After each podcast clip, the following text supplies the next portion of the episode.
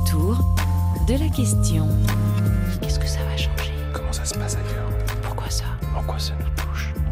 Caroline Lachowski.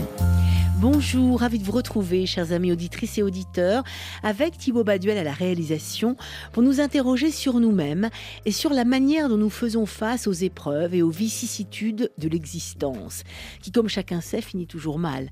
On peut citer Woody Allen, la vie est une maladie sexuellement transmissible et mortelle.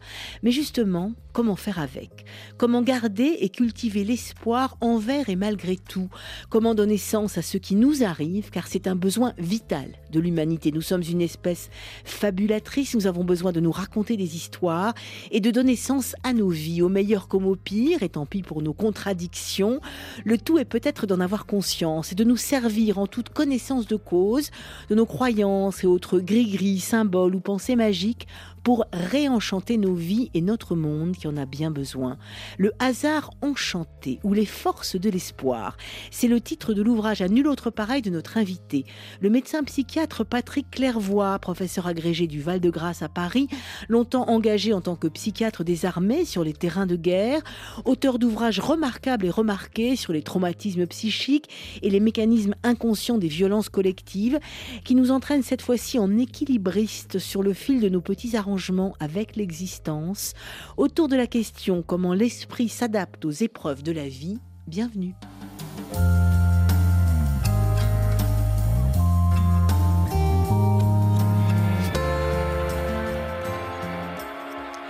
Bonjour Patrice Pervois. Oui, bonjour et merci de votre invitation. Merci d'être en direct avec nous autour de cet ouvrage étonnant, franchement inattendu, inclassable, Le hasard enchanté ou les forces de L'espoir, c'est bien ça, paru aux éditions Odile Jacob et dont nous avons d'ailleurs un exemplaire à vous offrir, chers amis auditrices et auditeurs, euh, ouvrage dans lequel vous partagez, Patrick Clairvoy, votre expérience de psychiatre sur tous les terrains les plus traumatiques qui soient, euh, mais aussi euh, toutes les histoires, tous les mythes, tous les outils, les croyances, les objets, les présences bénéfiques, rassurantes, protectrices qu'ont développé les humains que vous avez rencontrés pour traverser précisément les épreuves de la vie. Alors là, je vous cite, on ne peut pas vivre euh, sans penser que tout est possible. La vie est un combat qui se nourrit des forces de l'espoir. Ça, c'est votre constat, le médecin psychiatre Patrick C'est mon constat, mais je ne suis pas le premier à le dire. Je vais vous citer euh, deux exemples qui, qui l'illustrent. Le premier, c'est un homme que je respecte beaucoup, qui est décédé aujourd'hui, qui s'appelait Élie Denois de Saint-Marc, qui avait connu beaucoup d'épreuves, très jeune euh, la résistance, l'arrestation par la Gestapo, la torture, la déportation au Buchenwald et il ne doit sa survie, là encore, hasard enchanté, c'est parce qu'il est malade et proche de mourir qu'il n'est pas amené à l'approche des armées russes soviétiques. Mhm. Il n'est pas emmené par les Allemands et tous les déportés de Buchenwald, emmenés par les Allemands, sont décédés. Et n'ont survécu que ceux qu'ils avaient abandonnés à l'infirmerie parce qu'ils étaient en train de mourir et donc abandonné à l'infirmerie en train de mourir. Dans ce camp de Buchenwald. Voilà. Il raconte qu'une infirmière vient le voir et il voit dans le regard de cette infirmière l'intention de le sauver. Et il a cette phrase très belle qu'il a dit dans une émission radiophonique qui s'appelait le, le, mal jaune, je crois. Il disait C'est là que j'ai compris que l'espérance était plus forte que le malheur. Et cette phrase, elle me sert. L'espérance est plus forte que le malheur. Et il faut se le dire et se le répéter. Autre phrase importante, mm-hmm. Là encore, toujours dans un contexte de guerre, c'est Henri Hay, le grand psychiatre qui a réorganisé la psychiatrie mhm. française. Et euh, moi, j'avais fait, très jeune, j'avais fait ma thèse sur Henri Hay, puis sa biographie. La veille d'un combat important en 1944 pour libérer la poche de Royan, il accompagnait sa, sa compagnie. Et il écrit une lettre à un ami, qui est une lettre qui est voilà un peu ce que je pense de la vie au moment où je risque de la perdre demain. Il dit voilà, je suis heureux, j'ai fait ci, j'ai fait ça. Et il a cette phrase il dit l'optimisme et la raison se confondent. Écoutons bien ce que cela veut dire pour un psychiatre. Mhm. L'optimisme et la raison se confondent. Ça veut dire que pour que je puisse raisonner, j'ai besoin de me projeter mhm. dans un lendemain, dans un meilleur. Et voyez, euh, on pourrait toujours dire que quand on parle de superstition, euh, de bonheur, etc., que c'est un peu plan-plan, que c'est un peu bisounours. Non, pas du tout. Des gens qui ont vécu des épreuves terribles nous expliquent, nous montrent, nous enseignent que nous devons espérer, nous devons croire, nous devons persister à enchanter notre vie de projets d'avenir et de choses dans le présent qui nous soutiennent pour pouvoir ben, justement traverser ces épreuves. On en a profondément besoin et vous soulignez aussi, euh, Patrick Hervois, qu'on en a besoin parce qu'on est assez contradictoire au fond. Le titre de votre ouvrage, c'est Le hasard enchanté. Donc on sait bien qu'il y a le hasard, en même temps, on, croit aussi au destin. Enfin, c'est assez compliqué et assez contradictoire. Vous voulez réenchanter le hasard. Qu'est-ce que c'est que le hasard Et pourquoi, au fond, on attend de mal que ça? Parce qu'on veut se raconter des histoires, parce qu'on veut trouver du sens, parce que, parce que le hasard, ça ne, ça ne fonctionne pas pour expliquer quand, quand ça ne va pas du tout? Mais d'abord, interrogeons-nous. Ce beau hasard, il ne me dit rien de ce que c'est. Qu'est-ce que c'est que le hasard? Le hasard, c'est juste le mot tampon que j'emploie pour dire on ne sait pas. Euh, et, n'allez pas chercher une raison là-dedans. Le hasard, quand j'ai dit oh c'est le hasard, ça veut dire n'allez pas chercher à comprendre au-delà de bah, ça nous tombe dessus, puis tant pis, puis il faut faire avec. Mais par exemple, vous regardez, euh, moi qui suis donc, comme médecin, je, suis aussi intéressé par la biologie, et vous avez euh, ceux qui ont découvert l'ADN, euh, Jacques Monod et François Jacob. François Jacob, le père de mon éditrice, Odile Jacob. Odile Jacob, absolument. Et Jacques Monod, qui fait un livre qui s'appelle Le hasard et la nécessité, qui, qui, est, qui, est, un peu la Bible de la biologie euh, mm -hmm. voilà, de, de ces années-là. Le hasard et la nécessité. Ça veut dire qu'en tant que biologiste, il ne veut pas entendre parler de créationnisme. Il ne veut pas entendre parler de la manifestation de Dieu ou la main de Dieu dans ces affaires-là. Mais il dit la nécessité.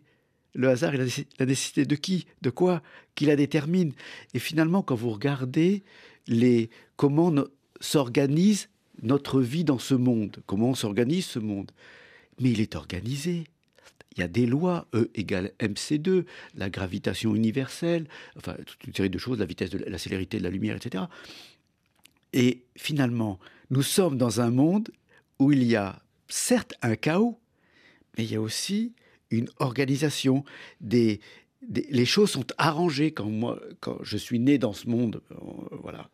Et quand j'arrive dans ce monde où je suis né, mais petit à petit, je découvre qu'il y a des choses qui sont coordonnées, qui sont reliées entre elles. Et bien finalement, le hasard, ça ne m'aide pas à comprendre d'où vient l'organisation du monde et des événements que nous traversons. Mais est-ce qu'on peut le comprendre, ça, l'organisation du monde que nous, et, que nous traversons? Est-ce qu'on peut comprendre le tragique absolu d'existence, au fond? Alors, est-ce qu'on peut le comprendre? Oui. Mais toujours avec quelque chose qui recule au fur et à mesure qu'on approche. C'est comme un mmh, mirage, si vous mmh, voulez. Mmh. Mais le, la chose principale que je voudrais dire, c'est que, premièrement, nous avons un désir puissant de comprendre. Si c'était incompréhensible, si l'univers était absurde, quelle angoisse, mmh. ah quelle oui, frayeur si nous devions être abandonnés dans un univers absurde qui n'a pas de sens. Et on s'aperçoit que notre appareil psychique, sa fonction essentielle, c'est de mettre du sens sur les événements qui s'enchaînent, c'est-à-dire de les comprendre, de les expliquer, quitte pour certaines cultures ou certaines personnes à inventer une explication plus qu'à la démontrer. Mais finalement, s'il la trouve, cette explication, et si ça lui convient, si, pour le psychiatre que je suis, son explication l'apaise, pour moi, elle est bonne. Elle est bonne parce qu'il y a trouvé Elle n'est pas vraie, mais elle est bonne. Eh ben voilà, et donc je prends. Autour de la question comment justement notre esprit arrive à s'adapter aux épreuves de la, vie, de la vie, je propose un nouvel éclairage sur lequel j'aimerais bien vous faire réagir. C'est celui du psychologue et auteur suisse euh, Yves-Alexandre Talman que nous avions reçu il y a tout juste un an autour de son ouvrage La tentation du paranormal. On l'écoute et vous réagirez ensuite. Alors euh, oui, euh, notre cerveau, comme vous le dites, est câblé pour donner du sens à, ce que l'on vit. On ne peut pas simplement vivre euh, des événements, il faut encore qu'on les comprenne ou qu'on les conceptualise. Et lorsque notre grille, on va dire, ou nos grilles de, compréhension ben, sont mises en défaut, ce qui arrive, c'est qu'on en invente d'autres, on en imagine d'autres, on se réfère à d'autres. Et c'est ça qui est intéressant, c'est-à-dire qu'on sort de la rationalité pour imaginer d'autres histoires, hein, pour donner sens à ce que l'on croit avoir perçu, par exemple. Tout, tout peut faire signe hein, dans ce cas-là, Yves Alexandre Talman, c'est ça hein? Oh, tout peut faire signe. Je, je vais vous en livrer un. Tout mmh. à l'heure, j'étais euh, en voiture pour me rendre dans les studios de la radio.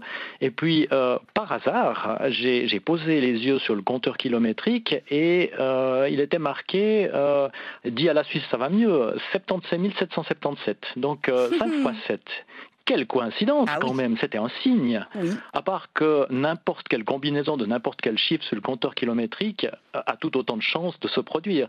Mais vous voyez là, euh, quelque part, c'est comme si on allait donner un sens particulier parce que c'est un nombre qui est composé du même chiffre. Que vous inspirent euh, ces propos d'Yves Alexandre Talman, Patrick Clairvoy et ces signes que l'on cherche, que l'on trouve, qui nous apparaissent euh, Oui, alors c'est un, c'est quelque chose que j'ai relevé dans ce livre et que j'ai voulu démontrer. Ça veut dire que en permanence, notre esprit met dans le monde des signes qui vont nous dire qu'on est repéré. La, la mhm, façon de mhm. concevoir ça est la suivante. Je ne sais pas pourquoi je suis là. Je ne sais pas qui a fait ce monde, mais ce monde vient bien de quelque chose ou Mhm, de quelque part. mhm, Et finalement, j'essaye d'observer dans le monde s'il n'y a pas des petits indices mhm. qui peuvent me permettre de comprendre sa logique, l'ordre qui le fait tourner, qui le fait fonctionner. Et si je trouve un petit signe qui me dit ah ah une coïncidence, eh bien quelque part ça apaise mon esprit parce que je me dis je peux arriver à comprendre l'organisation des événements et si je peux comprendre l'organisation des événements, eh ben je peux les anticiper, je peux les prévoir, je peux m'y adapter, je peux en tirer une source de bien-être, de profit ou de bonheur et finalement trouver des éléments qui donnent du sens à ce monde m'apaise et me permet de me sentir bien dans mon être et dans mon existence, m'apporter une certaine sérénité. Donc, ce que vous dites en tant que médecin psychiatre, Patrick Clairvoy, c'est pas que c'est vrai la superstition, le signe, ce qu'on trouve, peu importe au fond, mais vous décalez complètement notre regard. Vous nous dites, mais on en a besoin. Ça fait du bien parce qu'on on se raconte tout le temps des histoires, on en a besoin, on a besoin de trouver du sens, on a besoin, au fond, pour lutter contre nos angoisses, vous dites, il faut réenchanter le monde, mais y réintroduire quoi? Des signes de la superstition Mais oui, alors je vais vous raconter mais plein d'anecdotes, mais je vais vous en oui. citer quelques-unes. Par exemple, qui me vient là à l'esprit, euh, j'étais très jeune étudiant, j'avais un prof de néphrologie qui était un peu l'un des pères de la dialyse artificielle, euh, en tous les cas là où j'étais moi à Bordeaux. Et Sur les reins, hein, pour toutes les maladies des reins. Voilà, voilà. Euh, en gros, c'est très haute technologie, c'est Mhm. C'est- d'une technicité de haut niveau. Et il a cette réflexion qu'on n'attend pas chez quelqu'un qui vous parle aussi précisément. Il raconte que il monte de Bordeaux à Paris pour passer l'agrégation, et au moment où il passe du côté du Louvre, il y a une bohémienne qui lui prend la main, qui dit « Je lis l'avenir, je lis l'avenir ». Et il me dit Ben, Je l'ai laissé faire ». Et il a cette phrase « Parce qu'on ne sait jamais ». On ne sait jamais. Voilà. L'autre l'autre anecdote, Oui, oui, et avec le sourire, évidemment. Mais- on ne mais sait bien jamais. évidemment, mais- Ne nous fermons aucune porte et, et ouvrons-nous au contraire tout- toutes les portes qui peuvent nous permettre d'avancer, en fait. Tout ça. simplement parce que si c'était vrai, c'est merveilleux. Ah oui, Voilà. ça serait merveilleux, Mais oui. le nombre de gens qui portent un petit gris-gris, un petit Mhm, talisman. Je repensais par exemple euh, hier à, à ce très grand industriel français, Marcel Dassault, bon, qui a fondé son usine, ingénieur, concepteur euh, d'hélices, puis d'avions, etc. Marcel Dassault a écrit un livre dans lequel il raconte son histoire. J'allais dire sa belle histoire, quand même. C'est voilà quelqu'un juif, déporté, euh, qui aurait pu mourir comme sont morts des millions de déportés euh, pendant la Deuxième Guerre mondiale, et une succession de hasards, peut-être de rencontres enchantées, si on peut dire les choses un peu comme j'ai dit dans le livre, Mhm. eh ben, font qu'il a survécu. Et il avait dans son portefeuille ce qu'il appelle le talisman, c'est-à-dire un petit trèfle à quatre feuilles qu'il avait ramené. Eh bien, voyez, même Marcel Dassault, cet homme euh, euh, avec le- l'esprit qu'on peut lui supposer, euh, les hautes capacités intellectuelles, eh bien, quelque part, il s'était rassuré, il s'était soutenu pendant l'épreuve, et il se souvenait d'où venaient les forces qu'il avait aidées pendant l'épreuve, à travers ce petit trèfle à quatre feuilles. On y reviendra parce que vous citez un nombre incroyable d'exemples. Évidemment, il y a trèfle à quatre feuilles. Il y a aussi euh, nos auditeurs qui sont sur le continent africain le savent bien, tous les talismans, les gris-gris que l'on secoue dans les poches des vêtements ou, ou le col que l'on met sur, le, sur les yeux des nouveau-nés. Il y a énormément de petits arrangements, de signes, de superstitions qui nous aident à échapper à l'angoisse, au fond, d'être humain, de notre condition humaine. On l'a dit, on est une espèce fabulatrice. hein. Notre cerveau se raconte sans cesse des histoires. Il fonctionne tout le temps. Les neurosciences sont évidemment euh, euh, mises en avant. Mais alors justement, parfois, il s'adapte pas bien ou il n'y arrive pas à résister à l'angoisse. C'est l'éclairage en forme de question du neurologue et chercheur en neurosciences et auteur également, Laurent Vercueil. Probablement euh, que, effectivement, nous sommes faits pour nous raconter des histoires, mais parfois, certaines des histoires qu'on se raconte nous font souffrir. pourquoi est-ce qu'on les garde en l'état? Pourquoi est-ce que c'est si difficile de reconfigurer des histoires auxquelles on s'attache, alors que ce sont des histoires négatives? Je suis nul, je m'en sors pas, ce que j'ai vécu, je n'arriverai jamais à le déposser, etc. etc. Pourquoi est-ce qu'on ne se raconte pas toujours les histoires qu'il faut ou pourquoi est-ce qu'on se raconte souvent des histoires qui nous font mal? Alors, je, le, on, on, vient en arrière, c'est le psychiatre qui parle. On raconte des histoires qui se font mal parce qu'on ne les a pas comprises, tout simplement. Et, et qu'on veut pouvoir euh, sortir de ça. D'où l'intérêt de se raconter des histoires, quand même. Ah oui, Voilà. ah oui. Parce que de toute façon, on ne, s- on ne sort pas d'une histoire qui fait mal sans se raconter une histoire qui fait du bien. Ah, ou qui ça, en répare, de toute façon. Mais le mot que j'écrivais sur mon petit papier en vous écoutant euh, cette intervention, c'est l'intervention des faits. Les faits. Les voilà que vous convoquez les faits. Patrick Alors- dans ce studio sur RFI. Oui, mais alors ben, les faits sont là. Les faits sont là, E- avec deux ES. euh, Prenez-le comme vous le voulez. le- tous les faits sont là. Je me souviens d'avoir un jour, euh, nous avions une personne, une amie proche, qui tout d'un coup nous, nous montre un petit peu son jardin, et puis nous montre un endroit, et elle dit, là, il y a la fée, machin, voilà. Oh, je dis, mais elle s'est mise à délirer, elle yoyote, enfin, elle a un problème de santé. et je l'écoute parler, et je me rends compte qu'elle avait sanctuarisé un petit endroit de son jardin où elle pouvait venir quand elle voulait y chercher l'apaisement. Et finalement, cette fée. Alors, parce que j'en étais presque jaloux. Je me dis, mais pourquoi elle a sa fée, puis moi, ben, j'ai pas la mienne aussi. Mais finalement, mais rien ne m'empêche que moi aussi, je me le crée, cet endroit un petit peu sanctuarisé, où je mets des objets auxquels je donne un caractère sacré. Et quand je vais dans cet endroit, je m'apaise, je médite, éventuellement pour certains qui ont accès, je prie. Et finalement, je réalise que cette personne, elle avait un outil psychologique que tout le monde peut mettre en place pour se faire du bien et faire du bien aux autres aussi à travers son intervention, à travers ses paroles. Eh bien, est-ce que les faits existent? Je vais vous dire, ceux pour qui les faits existent vont beaucoup mieux que les autres. Ah, c'est très étonnant de la part d'un psychiatre, Patrick Clairvoy.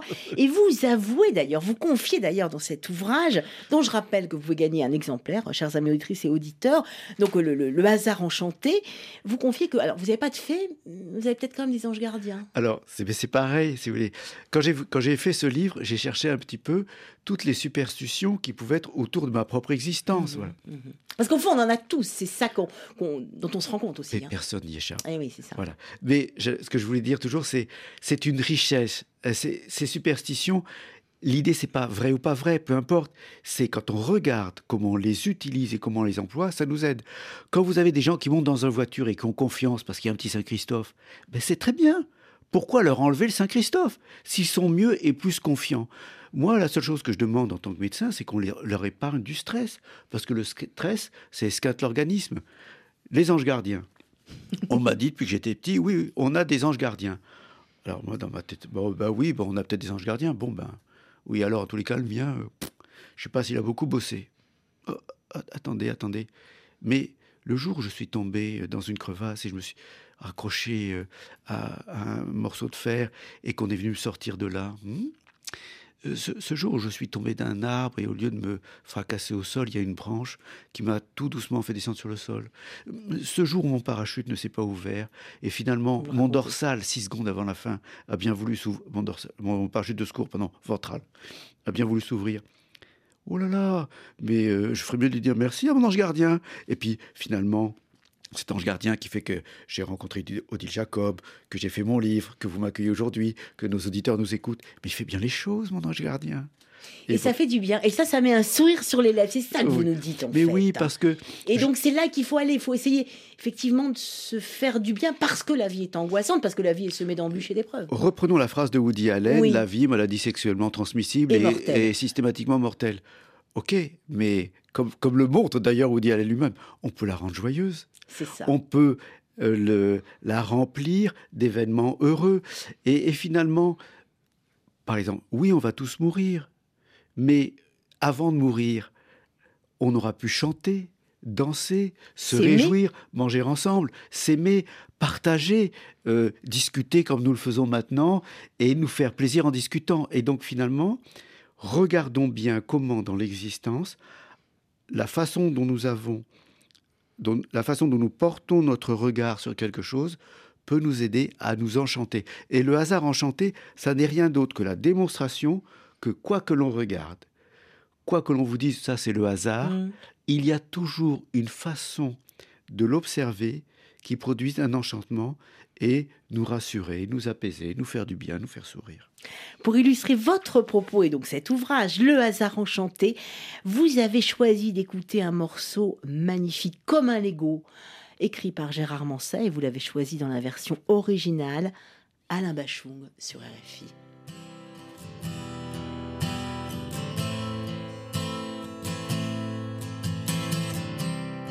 C'est un grand terrain de nulle part. Avec de belles poignées d'argent. La lunette d'un microscope.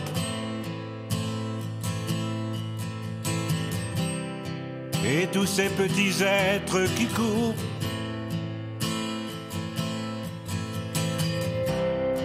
car chacun va qu'à son destin.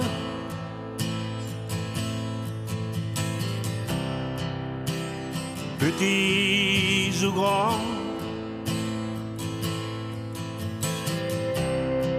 comme durant les siècles égyptiens.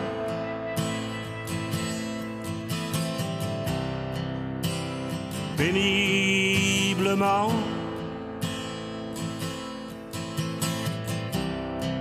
a porté mille fois son poids sur lui. Sous la chaleur et dans le vent.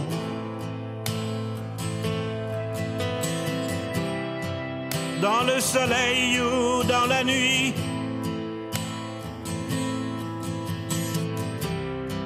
Voyez-vous ces êtres vivants?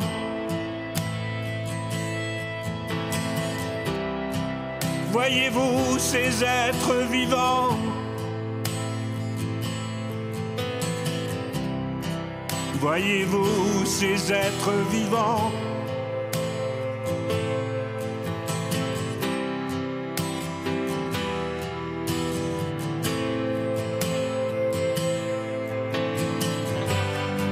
Quelqu'un a inventé ce jeu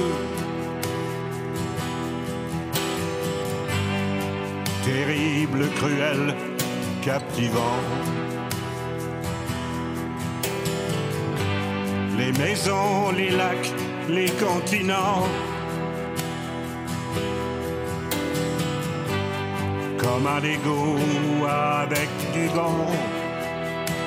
Comme un Lego, Alain Bachung sur RFI. Grâce à vous, Patrick Clairvoy, j'ai écouté très attentivement les paroles de cette chanson magnifique. Pourquoi ce choix Dites-nous donc. Eh bien parce que finalement, on s'aperçoit que cette euh, parole, avec euh, ces élans poétiques euh, magnifiques, c'est un peu la per- imaginer que nous soyons des amibes sur la lame d'un microscope. Mhm. Voilà, et on s'agit d'entre nous, on fait notre petite vie d'amis tranquillement, mais on est sous la lame d'un microscope et il y a quelqu'un qui nous observe. Ah, on est observé Et- par quelqu'un. Et la question, c'est que le... vous allez interroger Jean-François qui va vous parler de ces spatiaux. Jean-François Clairvoy, Voilà. l'astronaute qui est votre frère jumeau. jumeaux, voilà, et qui vous dira comment euh, l'un des effets de surprise qu'ont les spationautes, c'est de s'apercevoir que la Terre est le seul objet brillant, coloré, à portée de vue quand on est euh, proche de la Terre, hein, euh, et que sinon l'univers est vide et qu'il est noir. Et rien n'est plus angoissant de savoir que l'univers est vide et noir. C'est une illusion de notre appareil optique, puisque vous savez Mhm. qu'avec les télescopes modernes, On peut voir dans d'autres L'univers fourmille de galaxies, de couleurs, de formes, etc. Et donc, mais nous pourrions avoir le sentiment qu'on est seul et, écoutez bien ce mot, abandonné. Mhm, Qu'est-ce qu'on fait là sur cette planète? Mhm. Et Nous l'avons parfois, ce sentiment. oui, mais si on se penche en nous-mêmes et qu'on se dit, mais attendez, attendez, ce système-là, si effrayant, qui pour le moment nous apparaît tout noir, mais il a bien été écrit de quelque part, il sort bien de quelque part, il y a bien quelque chose qui fait que petit à petit, tac, tac, tac, tac, tac, les molécules, les premières molécules se sont organisées, la soupe euh, euh, de la vie, etc. Et hop, les dinosaures, les premiers êtres humains, euh, etc. Jusqu'à jusqu'à nous aujourd'hui. Et donc finalement, on y revient encore, il y a bien un ordre qui construit cette succession d'événements. Et donc, j'ai, même si je ne sais pas d'où je viens qu'est-ce qui nous a créés Si je ne peux pas vous affirmer que c'est tel Dieu ou tel Dieu ou telle religion, etc., de toute façon, je ne peux pas me priver de la pensée que nous venons de quelque chose qui nous a mis là. Alors, dans ce quelque chose, il faut pas projeter un être humain, faut même pas projeter une intention. Comme dirait euh, tout simplement ben, euh, Jacques Monod, le hasard et la nécessité quelque chose nous a fait. Mais quelque chose qui, nous dépasse, quelque chose euh, de la vie, de l'ordre de la vie du vivant qui, mais nous, qui dépasse. nous dépasse, mais qui est tellement puissant à travers tout ce qu'il a pu créer, euh, toutes ces énergies formidables que l'on devine dans l'univers, qu'on se dit que, mon Dieu, nous sommes une toute petite chose, voilà, et que quelqu'un a inventé, comme dit la chanson, comme le dit Bachung, quelqu'un a inventé ce jeu. Et l'idée qui est quelqu'un qui a inventé ce jeu, finalement, ben, ça me rassure. C'est un peu comme mes Ça me rassure et ça me permet de continuer à vivre, de vivre, hein, de, cultiver les forces de l'espoir. Voilà aussi pourquoi ben, les religions, les croyances, voire les superstitions, sont peut-être les valeurs les mieux partagées sur cette terre. Encore faut-il en avoir conscience hein, de ce qu'on croit et que c'est une vérité liée à un lieu, à une culture aussi. Je propose à ce sujet d'écouter, elle est le plus réputé de nos anthropologues, le professeur Philippe Descola, qui revient sur son expérience fondatrice de terrain auprès des Indiens Jivaro en Amazonie. Il y a un très grand nombre de façons de ne pas sombrer dans le désespoir. Si je fais référence à, euh, aux Achuar euh, de l'Amazonie, euh, la plupart des morts sont des morts qui sont causées intentionnellement. Enfin, elles sont perçues comme étant causées intentionnellement. Quand quelqu'un meurt. Oui, quand quelqu'un meurt, soit par un homicide directement, soit par un ensorcellement par un, chaman. Et la façon de ne pas sombrer dans le désespoir, c'est-à-dire de, ne pas prendre sur soi, au fond, le deuil, qui est la façon la plus classique, au fond, de réagir à la mort d'un proche, euh, c'est euh, de considérer précisément euh, que cette mort est intentionnelle, donc il y a un responsable et de se venger contre ce responsable. Alors je pas, je, je, ne recommande pas nécessairement cette, cette, disposition, mais je dois dire que quand j'ai observé ça, j'ai trouvé ça assez réconfortant parce qu'au fond, ça permet d'évacuer toute la culpabilité de ceux qui survivent face à la mort d'un proche. Vous voulez réagir Alors oui, euh, deux, une anecdote mm. et après ça une réaction. L'anecdote, c'est que se trouve que j'ai fait une mission en Amazonie moi-même et que euh, notre, euh, à la fin de cette mission, qui avait été très impressionnante pour moi, j'ai discuté avec le chef des piroguiers qui connaissait très bien, le, c'était sur le fleuve Maroni. Mm-hmm, en Guyane. Et dans notre discussion, on en vient un petit peu aux deux mondes dans lesquels nous vivons et qui sont quand même très séparés. Et je sens chez lui poindre une interrogation. On a les hélicoptères, on a les radios, enfin tout ce que vous voulez. Et, mais pourquoi on n'a pas le gris-gris? C'est l'élément de base, ça coûte rien. Pourquoi on n'a pas le gris-gris? Ah Et il me montre le sien et il dit ce gris-gris détourne les balles. Et il donne plusieurs exemples de gens sur lesquels on avait tiré dessus et on a vu la balle dévier à cause du gris-gris. Et il ajoute, mais ce gris, il a, quand même quelques limites, c'est-à-dire que si on a bu de l'alcool la veille, si on a ah. eu une, une, relation sexuelle la veille, évidemment, le gris-gris, pendant 24 heures, il est, ah, il est désactivé. mais voilà. Et mm. donc, ça explique pourquoi certains, malgré le gris-gris, sont morts Qui n'a pas bu le soir et qui n'a pas eu une relation sexuelle la nuit précédente Eh bien, ça explique pourquoi, finalement, pour ces personnes-là, la balle n'a pas été déviée. Voilà l'anecdote. Mais en tous les cas, lui, il avait l'idée que on pouvait venir sur le fleuve et affronter les dangers de ce fleuve si on avait le gris-gris normalement et si on s'était bien tenu. On verra, on en discutera ensuite. Très important de respecter un ordre, de, de, de d'être respectueux des choses dans l'univers. Et dans ces cas-là, l'univers mettra ce qu'il faut pour vous protéger. C'est ça, hein, le gris-gris et le respect de l'ordre de l'univers et de la culture. Mais le gris-gris vraiment présent. Et c'est vrai qu'on se dit pourquoi nous on l'a abandonné, parce qu'il est présent partout, dans toutes les civilisations du monde, partout. Pardonnez-moi, mais je propose à nos éditeurs de, mettre la main autour du cou et de regarder au bout de la chaîne qu'il y a. C'est ça, ça. on a tous quelque chose. S'il n'y a pas une médaille, s'il n'y a pas quelque chose, s'il n'y a pas quelque chose de mis dans le portefeuille, etc. Et je reviens maintenant sur la phrase de ce chercheur que nous avons entendu. Oui. Voilà. Mais par exemple, euh, tous les rituels de deuil, pour moi, c'est des transpositions de superstition, parce que premièrement, ce dont on veut être sûr, c'est que le mort ne revienne pas nous mmh casser les pieds. Mmh mmh Et donc finalement, tous ces rituels que nous avons, quelles que soient les religions, visent à apaiser la représentation psychique que nous avons du mort. Et quand ces rituels sont faits, et qu'on est apaisé, il y a même des personnes qui disent que le mort revient. voilà. Aujourd'hui, il habite en nous finalement. Aujourd'hui, j'ai rêvé, mmh. où, euh, euh, où j'ai vu un arc-en-ciel, où euh, je, je, me souviens avoir pris en charge une femme qui avait été prise dans un incendie d'un immeuble et qui avait failli mourir et qui a dit c'est mon père qui est venu me sauver.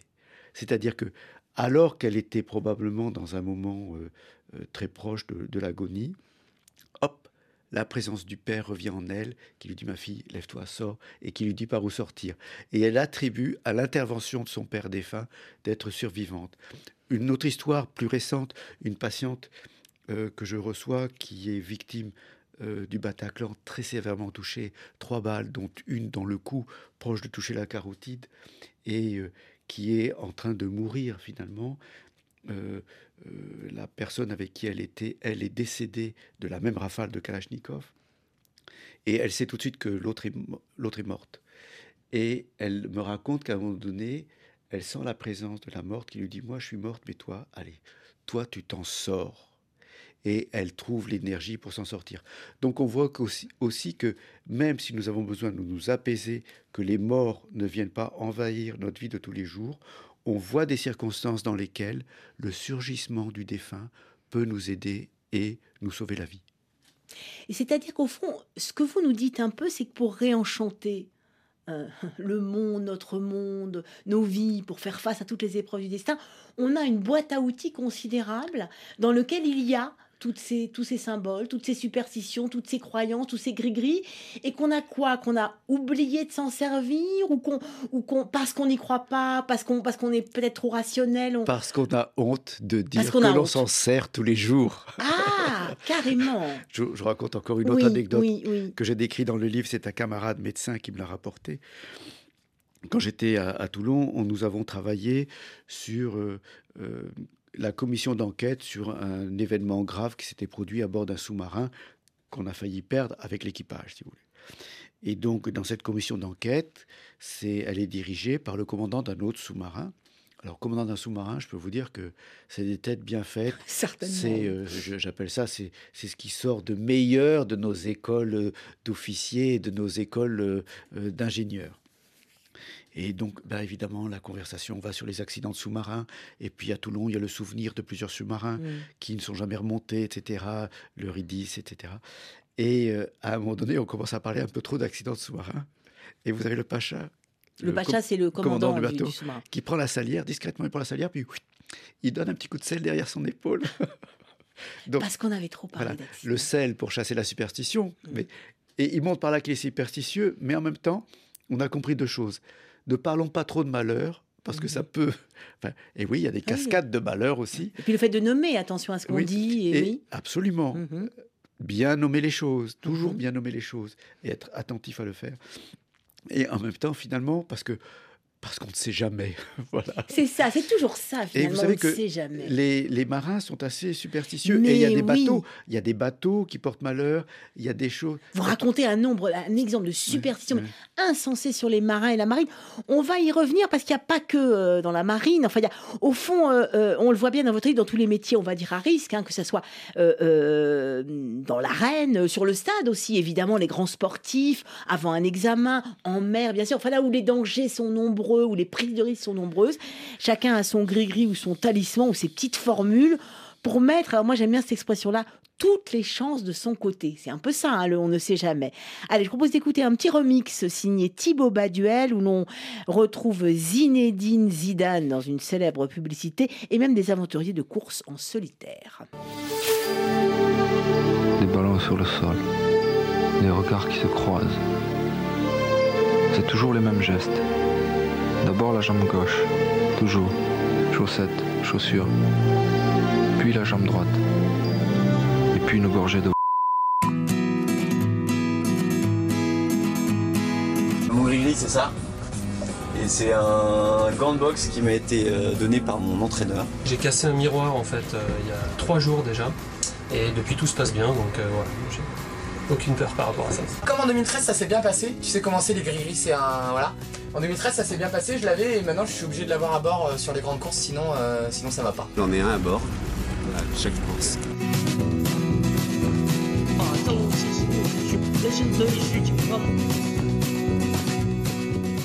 En mer, dans la marine ou chez les grands sportifs, il y a des gris-gris. Euh, on a rencontré euh, un de mes collègues de la, rédaction euh, Farsi, Aziz Fard, qui, est afghan et qui nous disait que en Afghanistan, c'est les plumes de pan que l'on retrouve dans le, dans le Coran ou ailleurs. Et lui dit, moi, j'y crois pas. Enfin, j'en ai quand même parce que c'est beau. Il y a aussi la beauté parfois qui peut servir de gris-gris. C'est vraiment, on parlait du trèfle à quatre feuilles, on parle de sur ces sur ces bateaux en mer où, les marins. Et cette phrase objets inanimés, avez-vous donc une âme eh qui nous parle à notre âme et nous force à aimer le? Mais c'est, j'allais dire, c'est vieux comme le monde et puis ça, cet aspect universel qui est que nous souhaitons toujours qu'il puisse y avoir près de nous ou à notre portée un objet qui représente quelque chose qui nous protège. Alors, je vais parler de Saint-Christophe tout à l'heure, mais ce sont, ce sont les médailles, etc. J'ai une anecdote qui me vient à l'esprit, je vous en parle. Quand j'étais euh, médecin militaire en intervention, à un moment donné, mon le chauffeur de la Jeep euh, avec la, à bord de laquelle je circulais me dit euh, Aujourd'hui, mon capitaine, on ne pourra pas aller en ville. je dis Il y, a un souci, je m'inquiète de sa santé. Et il m'explique qu'il n'a plus le collier, qui était en fait un chapelet. Euh, c'était quelqu'un qui était d'origine guadeloupéenne.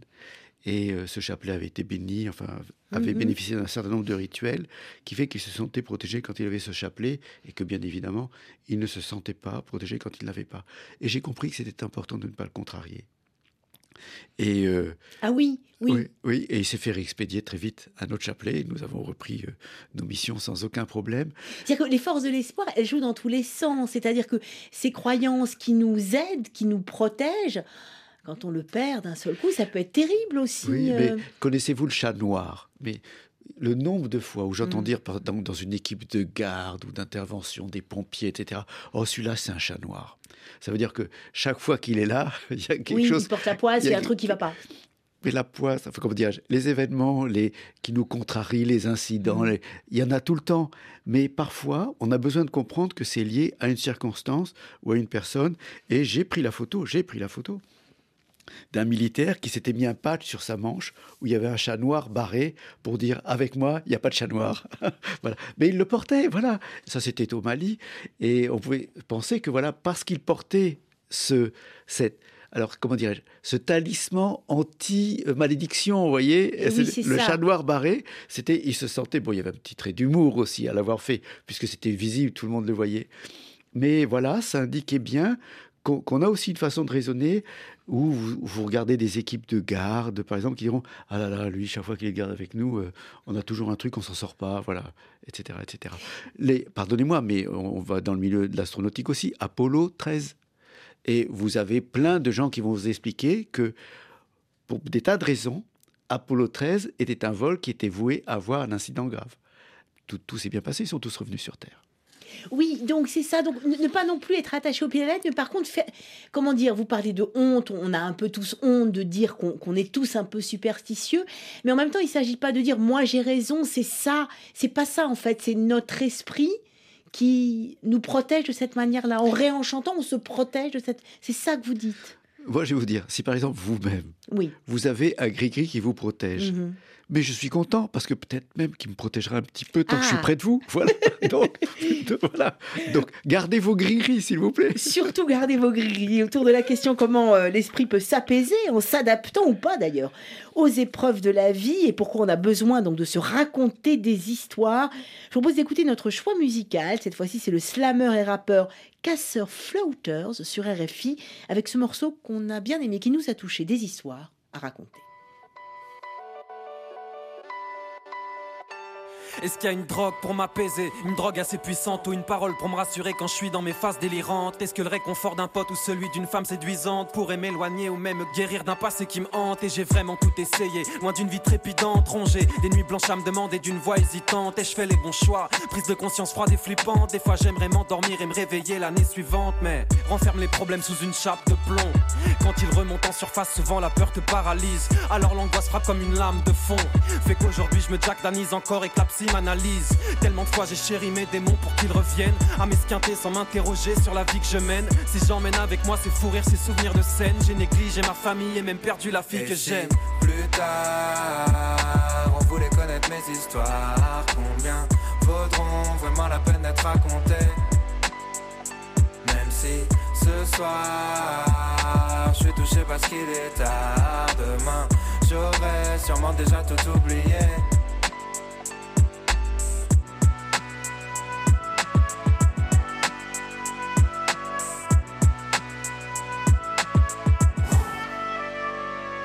Et je cours entre deux trains, mes souffles entre deux refrains. C'est nous le futur, c'est nous les reins, garde demain. Plus tu tapes fort, plus t'as des chances de te péter la main. La plupart des choses sur lesquelles je me suis construit servent à rien. Quand les gamins font des gamins, personne contrôle. C'est la loi de l'évolution, tu crèves si tu joues pas le bon rôle. Et je flippe à n'en plus pouvoir trembler. J'ai joui à n'en plus pouvoir bander. Reste à voir qui va me planter. D'ailleurs je ferai moi moi-même, rattrape-moi J'ai plongé sans voir les pics devant la scène. On a gravi des sommets, bâti des projets Ravi des trophées, affligé, choqué. Je manque de certitude pour être un artiste révolté. Je regarde plus loin. Machine et progrès, j'entends mon heure sonner. Alors je fais l'inventaire, je ferai tout pour jamais devenir un cinquantenaire paumé. Et si plus tard on voulait connaître mes histoires Combien vaudront vraiment la peine d'être racontées? Même si ce soir je suis touché parce qu'il est tard Demain j'aurais sûrement déjà tout oublié une petite réaction peut-être euh, sur ce titre euh, du slammer Casseur Floaters, des histoires à raconter. Mais oui, alors je voudrais vous parler du pouvoir enchanteur des mots. Un exemple parce que je l'ai eu il y a dix jours. Il se trouve que ma belle-fille est venue avec mon petit-fils chez moi. Mon petit-fils de 3 ans tombe et pleure. Et euh, ma belle-fille, Pauline pour la nommer, elle prend le petit garçon dans les bras et là où il a mal, elle prend la main comme si elle, elle saisissait la douleur qui s'était posée sur son genou. Elle fait Regarde, je prends ton bobo. Elle va dans la cuisine, elle ouvre la poubelle et je le jette à la poubelle. Et j'ai vu le petit, dès qu'il y a eu ce geste-là, qui allait mieux. Mais quand vous avez euh, le chirurgien qui vient vous voir juste avant l'intervention chirurgicale, ou l'infirmière qui va vous faire une piqûre, qui dit ça va bien se passer, mais il est évident que le mot va déjà vous apaiser et vous aider à faire en sorte que ça se passe bien. D'où l'idée, on reprend au début de notre émission, l'optimisme, l'espérance. C'est-à-dire que si j'espère que ça va bien se passer, tout tout va se mettre en œuvre pour que ça se passe bien. C'est la pensée magique, mais vous dites... Non, mais plus que la pensée magique, ce qu'on appelle aujourd'hui la pensée positive, dont on sait très bien que la pensée positive nous aide à être constructive, à arrêter de ruminer le malheur et de nous empoisonner l'âme avec des idées de désespoir. Et euh, il faut vraiment que nous soyons attentifs à apporter aux autres toujours des paroles d'espérance les forces de l'espoir. Mais comment on fait justement quand on est au fond, euh, comment dire, moins réceptif à ça, ou quand on est dans ces, dans ces idées noires ou dans ces histoires que nous racontait euh, le slammer casseur floaters Comment est-ce qu'on fait pour que ce ne soit pas, euh, comment dire, quelque chose d'appliqué par-dessus? Si on a plus de gris-gris, si on n'ose plus, si on a honte, si on, et si on n'a pas de croyance particulière. Alors, il y a la règle universelle, la règle universelle du bien se conduire ce que bien se conduire. Voilà. Et euh, je, cite dans cet ouvrage, parce que j'ai trouvé ces phrases admirables, c'est Isabelle Autissier, la grande navigatrice, mm, mm. qui raconte, euh, elle est sur son bateau, elle fait son tour du monde, euh, son bateau avance avec le vent, etc. Il y a un sillage qui marque la trace du bateau, et puis elle voit au lointain le sillage qui s'efface, et elle dit, voilà, je suis passé sans déranger l'océan. Et il y a l'idée comme ça que si on se comporte dans le monde avec une retenue, avec un respect, avec l'idée je dérange le moins possible, mais euh, je suis soigneux évidemment des autres, soigneux de l'environnement autour de moi. Dieu sait si aujourd'hui on en a besoin mmh. avec tout ce qu'on le dit pour l'écologie, etc. Et donc finalement, plus je serai attentif à mettre des comportements harmonieux raisonnable dans ce monde, plus ma vie dans ce monde se fera l'objet de d'événements harmonieux et raisonnables. Voilà, voilà comment je résume les choses. Mettons de l'ordre dans nos vies ce que les Grecs appelaient la sophrosouné, c'est-à-dire la bonne tenue de soi. Et ça, c'est quelque chose que vous appliquez, c'est quelque chose que vous constatez parce qu'il y a aussi dans la vie des événements, des épreuves totalement tragiques, totalement insensés, auxquels euh, c'est compliqué bah, de donner Prenons l'exemple, il y a une guerre. Bah, euh, il y a une guerre, c'est quand même ce qui est plus terrible. Mm. Alors, qu'à un moment donné, on aurait pu dire parlons avec respect des gens qui sont en opposition avec nous. Discutons, parlons. Et sans faire de politique, toutes les personnes qui disent il faut savoir revenir à une table, il faut savoir poser les armes et dire maintenant où est le problème? Et on discute et on cherche une solution. La guerre, c'est une issue tragique d'une opposition. Et plus on la prolonge, cette guerre, plus il y a des souffrances, plus il y a des destructions. Et le jour où on revient et on va dire, mais comme l'ont montré beaucoup d'hommes qui ont construit la paix après, la, notamment la paix après la Deuxième Guerre mondiale, mais l'après après un certain nombre de conflits, il y a un prix Nobel de la paix quand même, voilà. Et ça veut dire, mettons nos efforts à remettre de l'harmonie là où, à un moment donné, le chaos vient perturber notre monde. Et on fait ça depuis la nuit des temps. La mémoire des hommes n'arrête pas, de nous dire, prenons le temps de nous poser, d'honorer. Alors, les divinités, c'est-à-dire d'honorer ces forces que nous ne connaissons pas. Et en même temps, comportons-nous d'une manière adaptée, généreuse, respectueuse et pacifiste. Là, je vous suis complètement. Euh, euh, honorons finalement tout ce qui nous dépasse, et puis nous-mêmes, et puis les êtres humains, et puis les humains comme les non-humains, et puis la nature. Mais en même temps, face à d'autres tragiques, par exemple les maladies de l'existence, la perte d'un être cher, comment euh, comment faire fonctionner? Quelles quelle, histoires nous raconter? Quelle, quelle, quelle médaille, quel gris-gris nous, nous, pour nous soutenir, en fait? Alors, il se trouve que j'ai un oncle médecin euh, je vais donner son nom, qui s'appelait Gérard Molins, qui est décédé chez lui. Mhm. Et on m'a dit qu'au moment de son dernier souffle, ses derniers mots dits à sa famille, c'est beau, c'est beau. Quel cadeau il leur fait Je raconte dans le livre la fin de vie de Monsieur Moreau, qui à un moment donné se lève et me fait un petit signe sur le front, enfin lève son bras, se lève non, et qui, qui meurt dans les minutes qui suivent, si vous voulez. Et il y a l'idée là encore, il y a aussi la bonne mort, il y a la belle mort. C'est-à-dire que mourir en étant en paix avec soi-même, étant en paix avec les autres, et finalement, ceux qui restent se disent, il a vécu une belle vie, on a pu se dire au revoir, on a pu se dire les mots d'amour qu'on avait à se dire, et qu'on n'arrête pas de se répéter, parce que certes, il n'est plus présent, mais les morts, ceux qu'on a aimés, sont présents dans notre cœur, si je puis dire des choses comme ça. Merci infiniment euh, d'avoir partagé en direct toutes ces forces visibles et invisibles, imaginaires et symboliques de l'esprit humain qui nous font vivre à travers toutes les épreuves. Je rappelle le titre de votre essai très original, paru chez Odile Jacob, Le hasard enchanté et les forces de l'esprit. Et je vous rappelle que nous avons un exemplaire et un seul à vous offrir, chers amis auditrices et auditeurs, si vous nous le demandez par mail ou sur notre page Facebook en précisant bien votre adresse postale. À bon entendeur, peut-être aurez-vous de la chance, sait-on jamais. Merci. Je vous le souhaite d'avoir cette chance. Ah, parfait, merci Patrick Lerbois. Autour de la question sur Internet, www.rfi.fr. Autour de la question, c'est fini pour aujourd'hui. Au plaisir de vous retrouver lundi. N'hésitez pas à vous abonner à notre podcast. Nous partirons en quête de météorites au Sénégal, carrément pour une séance radio à ciel ouvert d'astronomie participative sur le continent africain. Avec Thibaut Baduel à la réalisation, Caroline Fillette en coulisses, avec Jade Banjeu, notre stagiaire, Caroline Lachowski au micro pour vous servir. Merci pour votre curiosité. Gardez l'esprit libre et ouvert à tous les possibles. On ne sait jamais sur RFI.